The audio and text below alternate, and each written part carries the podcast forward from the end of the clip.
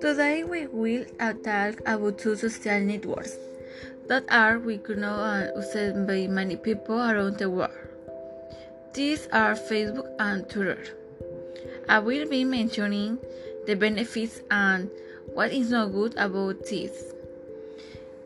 First of we have Facebook.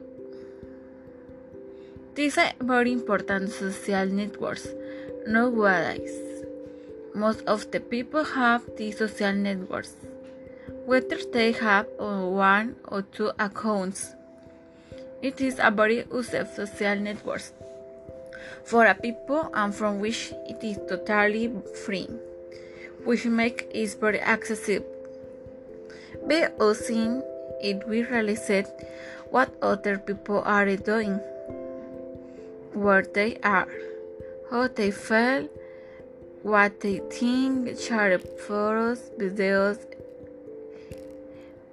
But the bad thing is that I know can access our information and use in it a bad way. Damning us. That is, we it is better to have only know people and not strangers.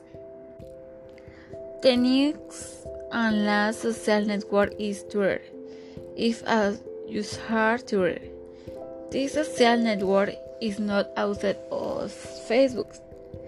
Tweet more than 18 is a network where which are the most important things. It has a word limit.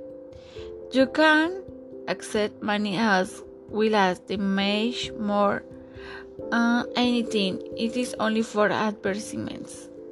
In particular, I don't like its signs. It does not anything flashing or creative.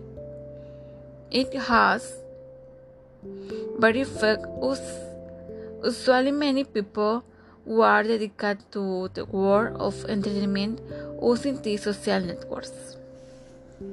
I hope you like my opinion about these two social networks.